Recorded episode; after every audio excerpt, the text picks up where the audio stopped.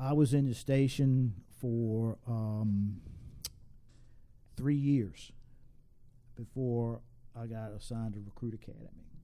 Recruit Academy then was eight weeks long. So, uh, because I had some experience and could demonstrate that experience, nothing special, um, uh, is hey, we can't afford for you to go to recruit school because we can't pay overtime for somebody to take your place while you're gone. I went to recruit school finally after uh, almost three years in the station, and I made it through four weeks of that. And at the halfway point, they came and got me and said, "Hey, man, you go back to work your next duty day on this shift." Uh, and they pulled me out of recruit school and put me back in the station. Don't tell anybody, but I ain't finished recruit school yet.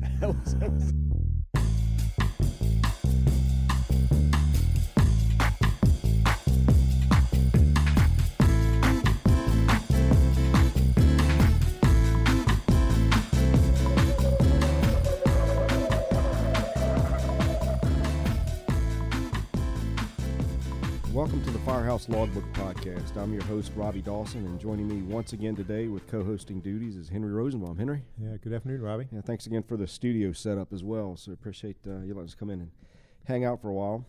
Uh, there's a long-time fire service tradition that recognizes the most senior firefighter in a department.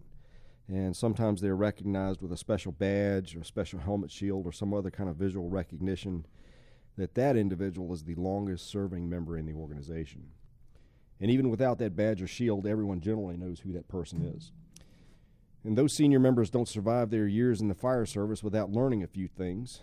And it's the really good ones that are always willing to pass those lessons along to the newer members in their careers. And I'm going to read you a post from a uh, Facebook post from the Henrico Division of Fire that was posted a while back. It says, Celebrating 40 years of service, we are proud to recognize in his name who joined the Division of Fire family 40 years ago today. During his 40 year tenure with the county, he has served in multiple capacities as firefighter and fire officer in several firehouses and in all battalions. Throughout his career, he has led with professionalism, integrity, forward thinking initiatives, servant leadership, a quick wit that leaves us anticipating our next conversation with him. He's been a teacher, a mentor, a friend to so many who currently serve in the Division of Fire or have served in the past. And we would like to thank him for his service to the community and the division and congratulating him on his outstanding career. Now, that post was posted October 27th, 2016, so almost four and a half years ago. And it kind of reads a little bit like a retirement announcement, but it wasn't. Um, we're lucky enough to have with us here today the gentleman that they're talking about in that Facebook post who has not retired, who is now 44 plus years with the Division of Fire. Please welcome the Henrico County Division of Fire, the senior member and the assistant chief, Eugene Gerald, better known to everybody as Cricket. Cricket, welcome.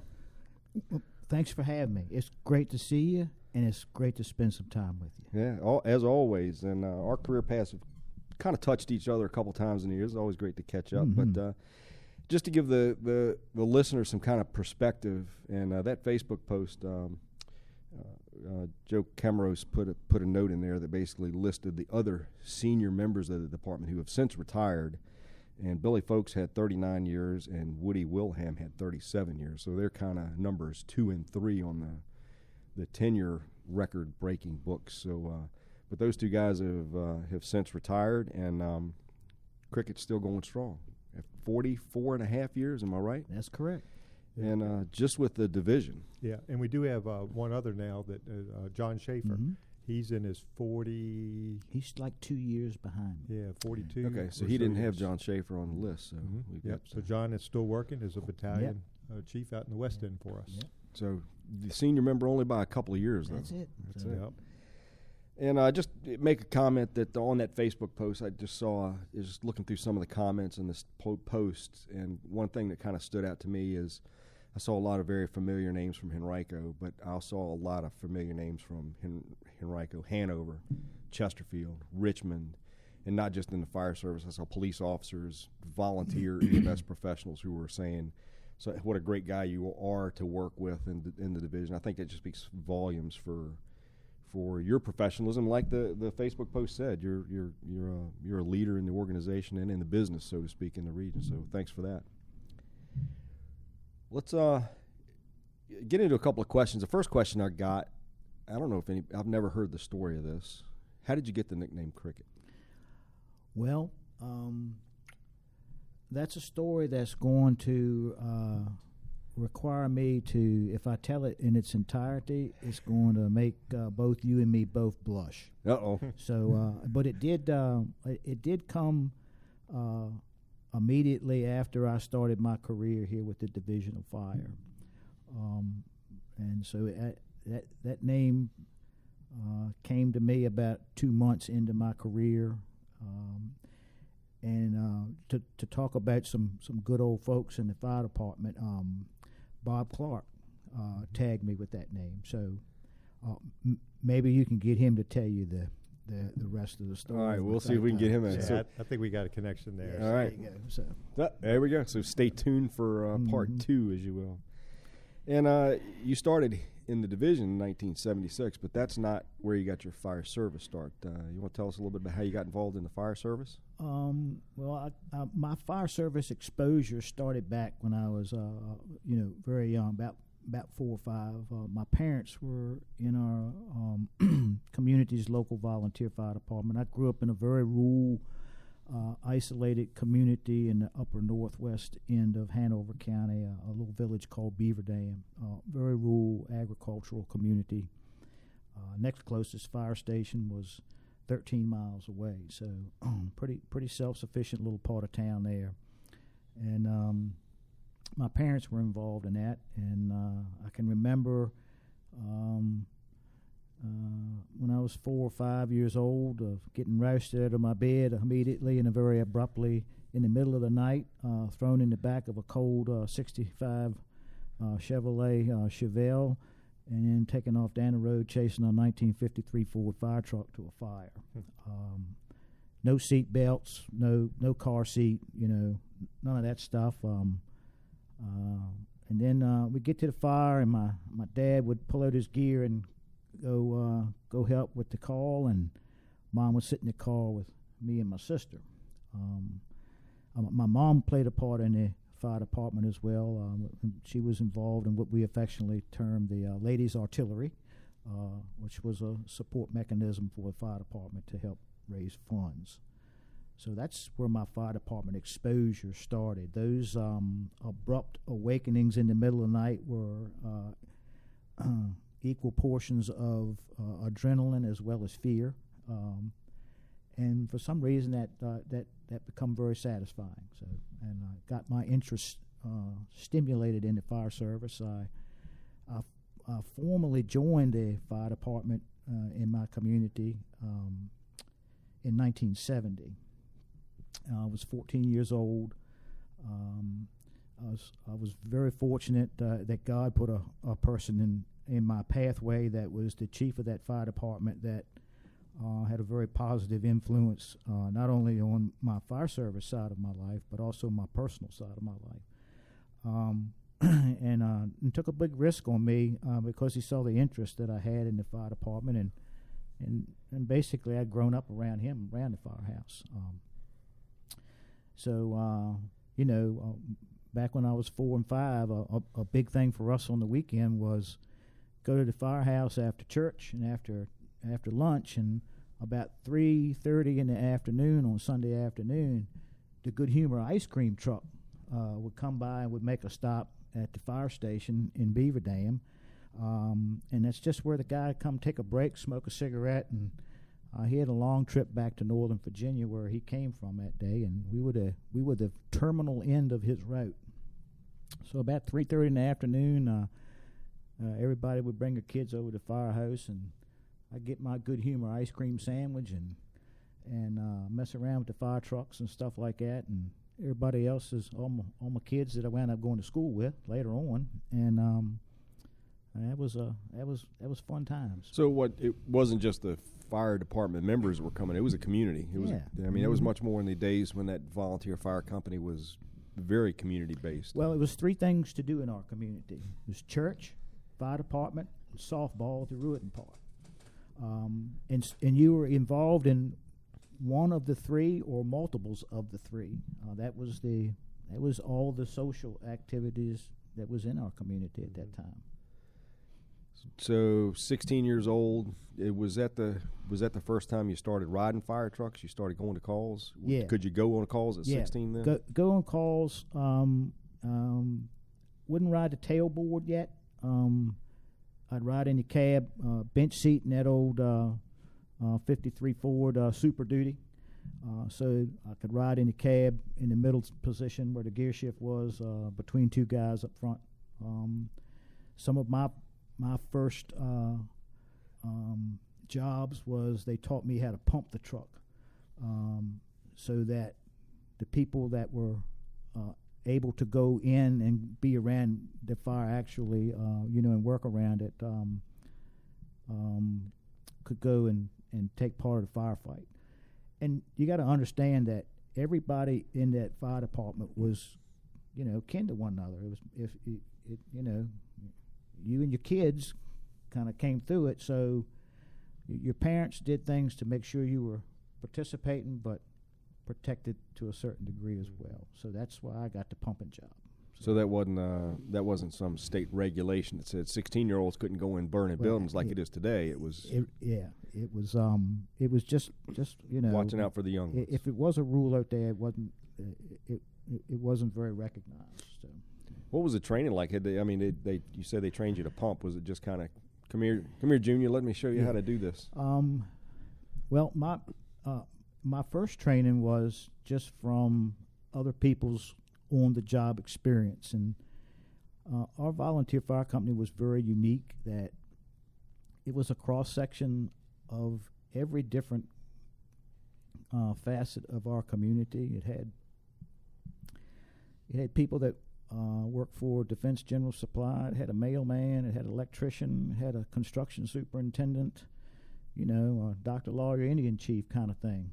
So everybody had a had a special vocation that was different, um, uh, but everybody took those talents and and when it came to the firehouse, uh, no matter what their social economic situation was, whatever their domestic situation was, whatever their vocation was, is is everybody was just a fireman at the firehouse. Everybody was an equal, and um, and I learned so much from people who had no quote unquote formal fire training, but the way that they applied the trade level expertise they had in a particular trade and had relate how they related that to firefighting was insurmountable amount of learning. It's stuff I still use today.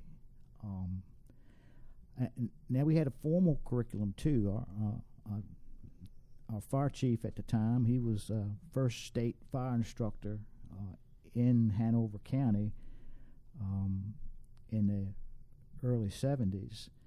Um, but there wasn't any real formal curriculum before that to follow. So he um, followed the um, Oklahoma State University uh, fire curriculum that they taught in college out there and uh, bought a set of their manuals um, that um, purchased them. It's like buying a, set of encyclopedias back in the day, but they were fire department encyclopedias, and that's where he developed all his training curriculums. Uh, that's how he trained his fire department. So And you were saying earlier that he just he didn't isolate that to Beaver Dam. He No. took that kind of yeah, statewide. he, he he used those curriculums as he taught taught statewide, quote unquote, for the board of education, so Yeah. to speak. you mentioned that earlier. There was no f- Department of Fire programs Yeah, back not, then. It was not when I in the infancy when I first started. It very soon came along, and uh, I think its first name was the uh, Fire Services Training of Virginia, and that's kind of evolved into what we know today as Department of Fire Programs. wow, uh, a ton of history there too. But uh, we want to jump jump forward just a little bit. Um, and how did you come to get to work for Henrico? Well, naturally, I had this uh, huge interest in the fire service that had been cultivated by my actual participation in it. Um, my birthday's in December, so that meant um, I had to wait an extra year from a lot of my buddies to start into the first grade. So you had to be six years old, mono kindergarten back in those days. You had to be six years old at the beginning of school uh, to to enter first grade. Well, uh, my birthday was in December, so I couldn't go to school with the most of my buddies whose birthday was the appropriate time to let them go. So I had to wait an extra year to go to to go to uh, to go to school. Uh, I had to wait till the next year while I was six. So I kind of had a six month period there between December and school starting. That hey man, you know, that fall, um, that I had to kind of sit in the bullpen and wait to go to school. Uh, but what that did on the back end is it. I turned 18 while I was in high school, while I was still a senior, and um, so at at the, getting toward the end of my uh, high school days, uh, as soon as I graduated from high school, I um, I took the entrance exam for the county of Henrico for a firefighter, and for the city of Richmond, and I entered those processes. Um, this is back when the courthouse was at 21st and Main downtown for the county. The county's Yeah, courthouse. Yeah, so that was kind of a little unusual. Um, and then um, uh, I worked a, uh, pretty much a summer job and continued that on in. And then uh, October of uh, '76, I got a call of and got a job offer and ain't looked back since. There you go. Um, two weeks after I accepted the position with Henrico, I got a letter from the Richmond Fire Bureau and congratulated me on being the latest member of the Richmond Fire Bureau and gave me a date and time to report to their fire headquarters downtown. And I respectfully uh, turned that job down and stayed with Henrico. well, they were a couple of days late and a dollar short, I guess. My goal was to be uh, So if Richmond, firefighter anyway. if Richmond had come first, you'd be in Richmond. A- absolutely, it was just it was just um, who was the unlucky guy that picked me up first. So- So I don't know about the unlucky part, but w- when you were hired and started, how many career people did we have? My badge number was 191. My starting salary was $10,103. Mm. And I was a rich man. Yep. Yep. And I take it the 191 at that time we were still doing su- Yes. succession. Yeah. Yep. yeah. Okay. That was really close to actual. Yep. Yeah. Wow. Okay. Mhm. Yeah. What was recruit school like? Did they did you send you to a recruit school? Mine was unique. These are back in the days where overtime was completely taboo.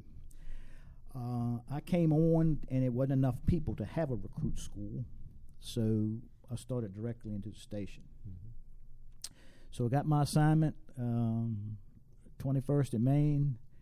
Uh, they sent us from there to Fire Station 7 on Laburnum Avenue at Mechanicsville Pike. That's where the quote unquote stock room was then. Mhm. And we went over there, and uh, um, all our turnout gear and stuff were in piles, and I had our name on it. That was used turnout gear. No, it was new Oh, turnout it was gear. new. Okay. But in the middle of the bay, there was this mountain of used uniforms, uh, which were um, navy blue pants and shirts. And like I say, it was literally a mountain three quarters of the way up to the bar joist in the bay. And our instructions was go over and dig in that pile until you find uh, four pair of pants, two shirts that's short sleeve, and two long sleeve shirts that fit you, and uh, take them home and wash 'em. And then um, the next order of business was you got to go to the Thom McAn store at Azalea Mall and buy you some plain toed black shoes to wear to work. Yep. So they, then you went straight to the station. It was Went uh, straight to the station. I was in the station for um, three years before I got assigned to Recruit Academy. oh, wow. Recruit Academy then was eight weeks long. So, uh, because I had some experience and could demonstrate that experience, nothing special, um, uh, is hey, we can't afford for you to go to recruit school because we can't pay overtime for somebody to take your place while you're gone. I actually got transferred three times in one day. Battalion chief came by 10 o'clock in the morning. Cricket, here's your transfer to recruit school. Be there Monday morning, 0800 hours. And the recruit academy then was run out of the bedroom at Fire Station 2. Um, a little after lunch, he came back with another transfer. It said, "Forget that. Uh, you're going to stay in the district." Uh, before 4:30, they called back and said, "Hey, man, it, it, you're going to training. Hmm. Got it? Okay." Uh, when I came back to work Thursday, uh, it was forget going to training. you're not going to training. So I, that all that went on in two days' time, and uh, then I went to recruit school finally after uh, almost three years in the station, and I made it through four weeks of that. And at the halfway point, they came and got me and said, "Hey, man, you go back to work your next duty day on this shift." Uh, and they pulled me out of recruit school and put me back in the station. Don't tell anybody, but I ain't finished recruit school yet. I, was, I, was, I, was, going there. So you, you, haven't even graduated recruit 44 and a half years, and you still haven't got out of recruit school. So, um, don't don't tell the chief that. Got, you might find out. I gotta, get a memo gotta, this evening that says be in training next day. For some reason, I got to get out of jail free card. right. That, so. what station were you assigned? Uh, my original assignment was Fire Station One. One. Mm-hmm. Yeah. So what was a? I mean, that was seventy. Well, seventy nine or so when you didn't finish recruit school. Mm-hmm. Uh, where did you go from there? What? How, how long did? Because I know you've been promoted, obviously through the ranks. When did you get promoted to lieutenant? Uh, I got promoted to lieutenant in May of 1990, um, and I was currently working at a fire station number six, and uh, I stayed at one for almost the first for like nine plus years. Uh, I got transferred to number seven. Uh, I stayed there for about a year, and I walked in one morning mysteriously. Henry can remember this. I walked in one morning at number seven, and um, this is when the fire department was really good at keeping a secret. Mm-hmm. I walked in one morning at number seven, and uh, the guys on the other shift uh, were there and said, "Hey, man, you need to go to number six. I said, "Okay." I said, "For the whole tour, do I need to take my sheet stuff?" I said, "No, you need to clean your stuff up. You're going to number six for good." I said, "What?" I said, "Yeah." I said, "You're going to be assigned to an ambulance." What?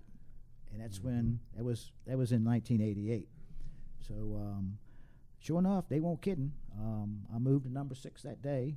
Uh, won't long after that that we were assigned to like two weeks at training, and uh, Henry here uh, took me around and showed me the wonderful world of the hospital ERs and where the sheets were. And the the most beneficial thing was, hey, if you get over here and need help, that's the girl that can help you. Okay, the people. yeah, he identified all of the uh, all all the all the phone of friends that we had at the hospital there. Hey man, if you get over here and need help, this this person here, find this person here. Yeah. So so that was your so first. We were all walking on the moon with that stuff. so that was your first uh, truly your indoctrination into EMS. You've yep. been strictly a mm-hmm. hose and water and nozzle kind of guy. Mm-hmm. Yep. And you ca- carried that certification on. Yeah. In your EMS. Yeah, I, I um. Um, when I got promoted, I went to number 12 and I got my cardiac technician. Mm-hmm which was back in the day. It, uh, to be quite honest with you, our OMD it wasn't any difference in a cardiac tech and a paramedic, except you went through a whole lot more training, and I did. Uh, I did my hog tricks and all that stuff like everybody else, and um, made it through uh, ACLS, and same guy's still teaching that. You know I'm getting that? I do. I do. um, so um, yeah, it was uh, it was cool and um, well, that, this, that's that's where that that's where that went.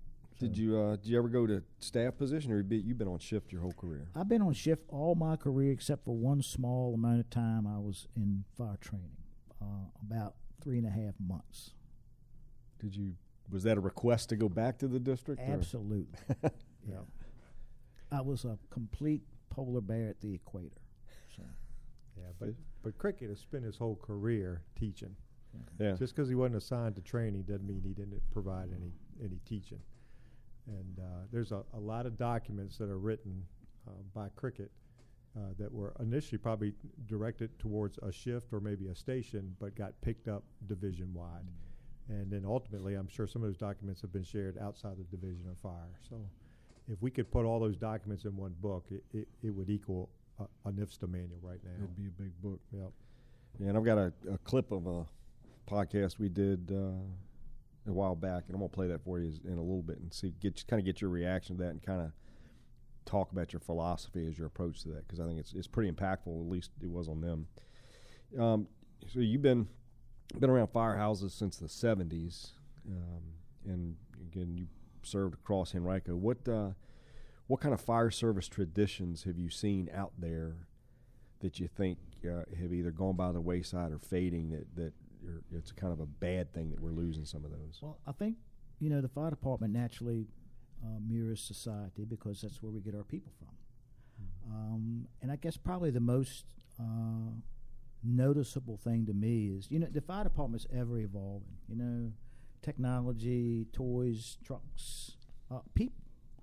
Um, but probably the most noticeable thing and the most disappointing thing, uh, not only for me, but disappointment I feel for other folks is society seems to be becoming more individual. People want their space more. Uh, I came into the fire service. It was, hey, you, you, we did as much stuff off duty as we did on duty. We go to the Tobacco Festival parade and sit in the middle of Broad Street and eat peanuts and sneak a beer in over there on a uh, in Swifty's station wagon and take the kids down there. We, we were always doing stuff on our days off, and families come by the fire station, and and we'd have a cookout on the weekends, and so um, you know, we had a lot of a, a, a common uh, interest, and we spent a lot of time together, and our families grew together. Not only just your relationship at the firehouse, but wives and kids. Um, and I just don't see as much of that anymore. I see more people pe- people wanting to be more uh, socially isolated and connect electronically than actually physically, even while they're at work. Um, I'm not saying it's right or wrong. It's just different from me, Right. you know. And I, and um, the sad thing is is is uh, as much as a comfort that is for them, and as broad a spectrum of the world they're able to to uh, to impact much broader than I was able to because I didn't have an internet and uh, a cell phone that could give me all that access. Is um, n- those relationships that came out of that? Um, I, I, wouldn't trade them for anything. And there's, uh, I just don't see those getting built like they used to, or having the opportunity. And it seems like um, something that I was uh, very fortunate to be able to be exposed to that folks these days are going to miss. Mm-hmm. I mean, they won't know they missed it, but they'll miss it. So, what would you say to? Uh, I mean, either something you do now as a district chief. I mean, obviously, you're not. You don't have a shift per se. You're in engaged with like you would as a company officer. So you've got basically all the sh- stations in the county. Am I right? So you're. Right, yeah, I'm I'm the mother-in-law of the fire department. so you've got the whole county when you got when you're on duty. right.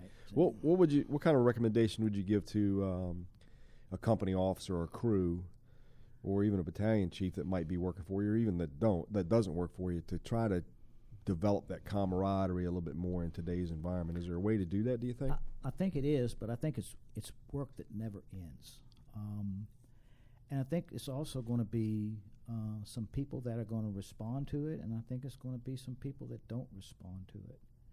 Um, and the significance of that is being able to accept both of those. Um, Mhm. Instead of thinking, "Hey, man, what's wrong with with the guy that don't want to do that?" Is uh, that's that's okay. It's just it's just the way it is. Um, but that is that is a an area of uniqueness now that I find awkward for me to fit in. Maybe I'll say it that way. Yeah. The other thing we've done is, for the right reasons, we're building our stations that sort of allows and accommodates that, such Mhm. as individual bunk rooms now. Mhm. Um, there's a reason for that, but that tends to, when people want to go and be in their own space, they've got their own space. Own space to go to. and nobody else is in there, and uh, so you don't see that even the, even in the in the bedroom, the bunk room, spending some time talking, Mhm. uh, post a call, come back and talk about it uh, while you're laying there trying to go to sleep. So. Um, Or trying to go to sleep while somebody over on the other side of the room is snoring. Is snoring. Yep. Run, running a fan at full speed. Yeah. My fear is that is that'll evolve into where we have a group of individuals, uh, cells, and their only common denominator is they collide into one another when there's a call. Mhm. Um, Interesting and, way to and, put and, it. they'll, for and they'll make that work, but it's just a ton of the social aspect and the relationship aspect that I'm sorry they'll miss, Mhm. and they might never even know they missed it. Yep. Um, but that's just that's just me. What about um, what about incidents you've been on? What you know, what type of memorable incidents out there that uh, kind of maybe that you learned a lesson at, or that were very successful in your mind, or Um, that stick with you over the years? Well, Henry uh, and I were able to work side by side when we were both lieutenants. Back when both of us were what I call Tarzan the fireman, Mhm. and uh, um, so uh, uh, there was a lot of significant incidents. But really, what really stands out is not so much the incident, but the people that I had the ability to be on the incident with, and it's just always been amazing to me the level of creativity that somebody can come up with immediately when the chips are down in the most time compressed adverse situation the amount of creativity that people can come up with that's completely unorthodox to your your mainstream training and make things work uh, I've seen people put fire trucks in places that you never thought they would be able ever to get them there. I've seen people come up with hose layouts and and ways of accomplishing uh, critical first line on the fire quote unquote task that in in some type of combination that's completely uh, like wow how'd they do that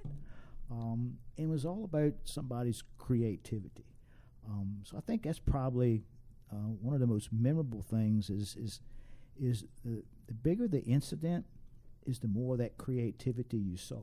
I mean, you know, we were uh, particularly in our early days. In our early days, we our our staffing's always been three person staffing.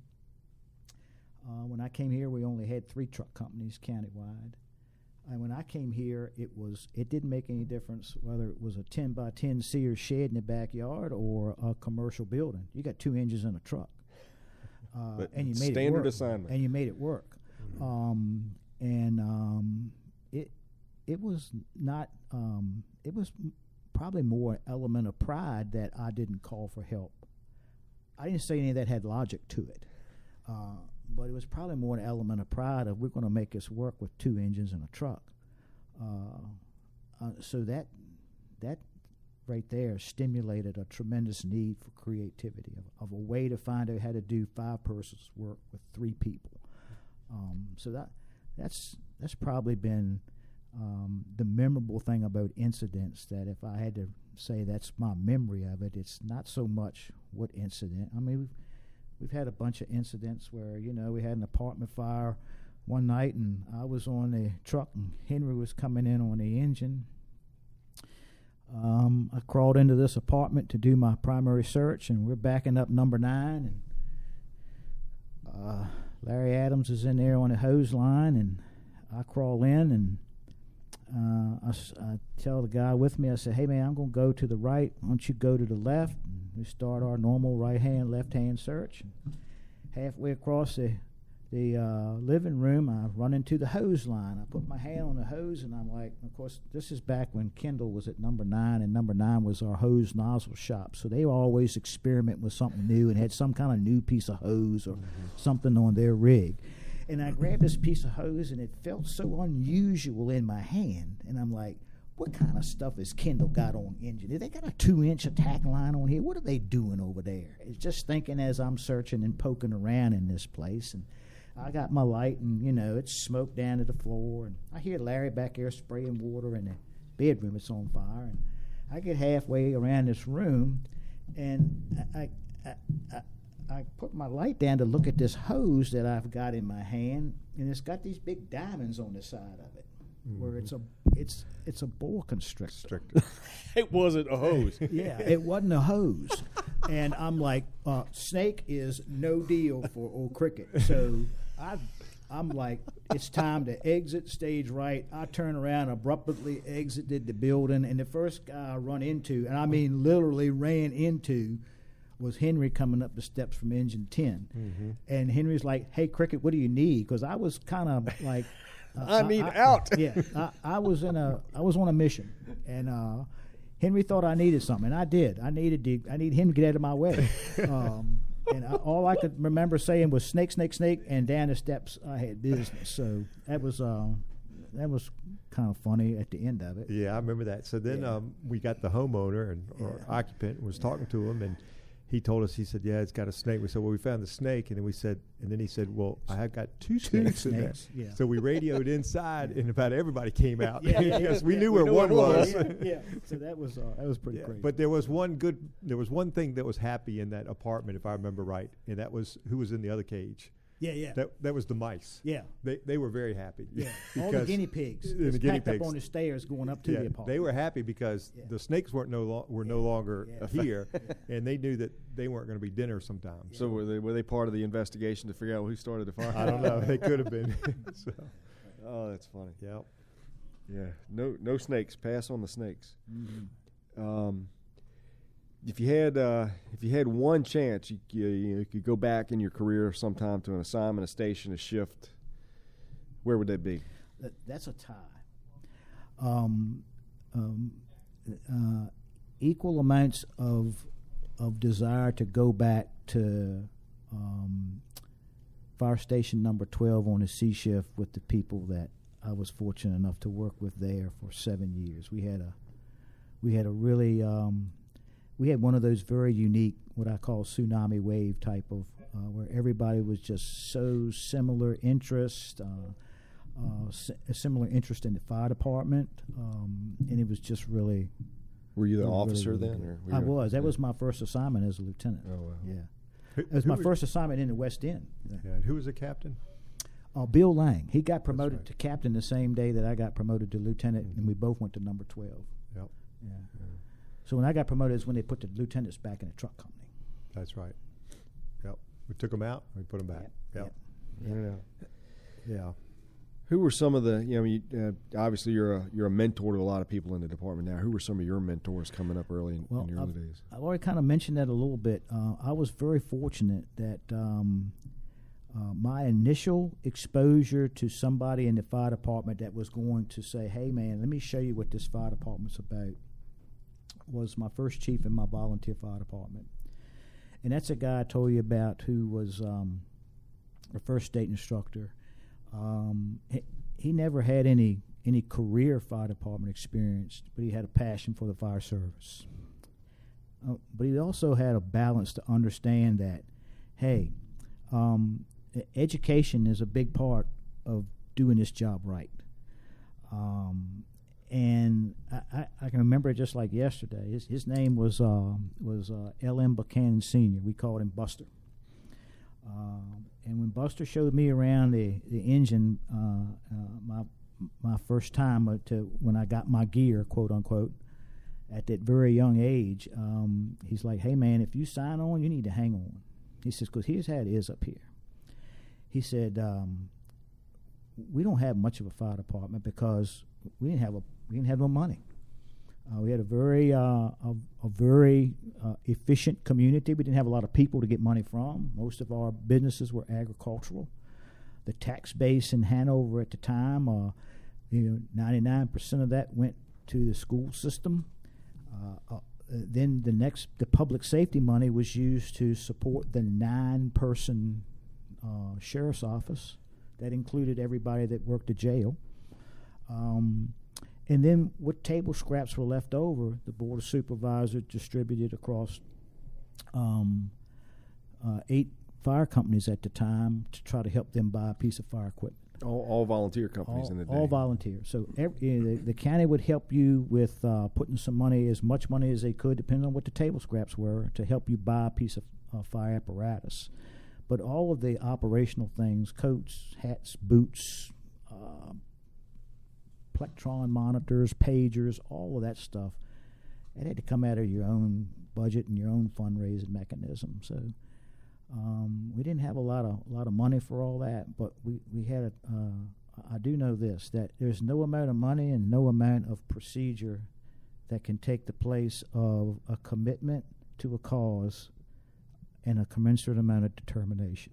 That will always provide a way, and it was very. Um, uh, that helped shape my values. Um, uh, him taking a kid my age and putting me in a burn building um, when I'm 15 years old. Think about that risk. it didn't. It was. It didn't seem like that much risk to me at the time. But think about that by today's standards, and understand what burn building was back then. Uh, my first fire I fought in a burn building was with uh, uh, MSA filter mask, not an SCBA. Not an air. Yeah, not a. N- just a air. I, I had a basically a cigarette filter strapped to my chest, and a face piece, and um, uh, a concrete burn building, and the fuel load in the burn building was however much used uh, thrown away furniture, household furniture that you could put in it, pallets, uh, equal amounts of kerosene and diesel fuel, and if you really got short on fuel, we'll throw a car tire in there, um, and that's what that was the quote unquote standard of care back then. Uh, you burn anything up that you wanted to get rid of. So we'd go out and solicit old furniture and pallets, and and then we'd use uh, uh, some some kind of, of flammable liquid cocktail to get all that going like we wanted. Um, and of course, my first pit fire was in that same curriculum. Uh, the old pit at Hanover was an L-shaped pit, and my first flammable liquid firefighting was with an inch and a half hand line, uh, no respiratory protection because we were quote unquote outside, and it was 500 gallons of used transformer oil that uh, VEPCO, Virginia Electric and Power Company, had graciously donated to the Hanover Fire Association so we could burn it in our pits and train on flammable liquid firefighting. Mhm. And nobody knew what a PCB was, or if they knew what a PCB was, they didn't know it was harmful back then. So that was my, that's what I cut my teeth on. Times have And changed For some just reason, a I've survived all that. I don't, Yes. I don't know why. Yep. Wow. You mentioned uh, I kind of cut you off there for the your uh, your kind of dream assignments. You said you had two. Oh, the One other was one number was fire station number six, uh, down at Laburnum and Jan. So um, I had seven years there. I had two assignments at six. I went to six as a, a firefighter in 1988 when we went in the ambulance business. I stayed there till I got promoted in '90, and then in 2003 I went back as a station captain, and um, um, that was they were very enjoyable assignments, both 12 and six. They Was the six kind of the same scenario? It was as much the people. Yeah, So it wasn't really the yeah. district as much as the Uh, people. the, the people and the activity. Both of those stations were very active. Uh, like I say, 12 at that time, uh, number 12 ran all the way to Goochland Line, First Duke. So we had a big area, a lot going on in it, a lot of growth. Same thing in six. Is a lot of it was it was a lot of a change going on in that district, social economically, a lot of activity. Um, At the So it- airport. yeah, it, Yep. it fed us well. You know, I'm getting at. Oh, yeah. It fed us well. So So there weren't many slow shifts. no, absolutely not. Yeah, and they both were two company houses. So Yeah. you had an engine and a, and Yeah. a truck ladder there. Mhm. So Cool. Um, let's let's play this uh, this clip. This is uh, a clip from it was episode eight, and uh, Susan Cask. You know, just kind of wanted did uh, get get you to hear what she had to say. Susan Caskey. Yep. Yeah, she was one of those uh, uh, crew members at number 12 that made that experience very enjoyable Ah, for well, that is an interesting connection. Well, here you go. Let's see if we can play this. um, when I was a rookie to another station, um, I got to have Cricket as my lieutenant. And that really turned things around for me. Uh, we would train maybe once or tw- maybe once or twice a week at, at my original station. We would train sometimes twice a day, at least once a day. And so that I really felt like I was going somewhere when I, I got to be with Cricket, and I also had him um, when I became an acting officer. And it, there are things as an acting officer that I would I'd be sitting in that seat 20 year late 20 years later, and I would do something that it was because of, of, of the way he taught me or something he said. Uh, you got to take your elephant gun to the elephant hunt, and if you run into a mount, you know, just it might seem he get- silly, he get but away with words. you know he did he you know him so he so he does so um, So uh, you you obviously had a pretty significant impact on her career as a as a rookie coming to you. Th- They're mighty kind words from Susan, but honestly, all I did was provide an opportunity. She did all the hard work. Yeah, yeah that spoken like a true humble Su- individual. so- Susan is a product of her uh, enthusiasm, determination, and her passion for the job. That's interesting. All Yeah. I did was provide an opportunity. But your opportunities as an officer, you created that environment where your shift is training once, sometimes twice a day, giving them the knowledge that you had at the time, because that was 20, 30 years ago now. I forget how long she'd been on the job before she retired, but you know what what what kind of sh- what's your philosophy towards running a shift that kind of created that environment for her because that, that story she was telling was her coming from a previous shift that that environment was not quite as conducive to a positive outlook on the career It gets back to what I call fire department physics. Objects that stay in motion love to stay in motion. Objects that stay still love to stay still. And you can apply that to the fire service.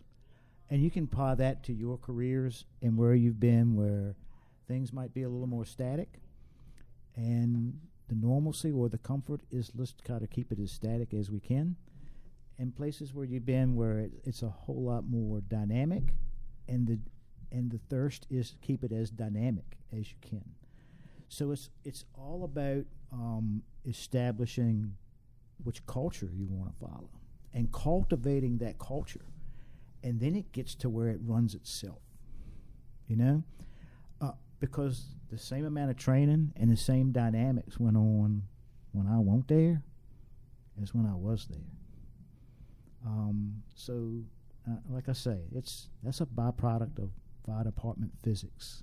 Is if you pick the if you pick the right axiom you want to follow, uh, and you you provide that culture and you cultivate that culture, and that's done by leading from the front. Um, that's that's another thing. My original mentor that uh, in my volunteer department did is he he he he led from the front, um, and that uh, uh, leading from the front is a very strong ingredient in what we now call servant leadership, and I, I just saw how well that worked for him in a very remote underserved volunteer fire department that's made up of all these different people from so many different backgrounds, and the only common thing they had between them was the fire department. That's it. And take that and form it into a band of merry men that could do impossible stuff in a small rural farm community. And it was amazing. And that's uh, uh, the, the effect that had on me to see that um, helped shape uh, this is the way you need to do this job the right way.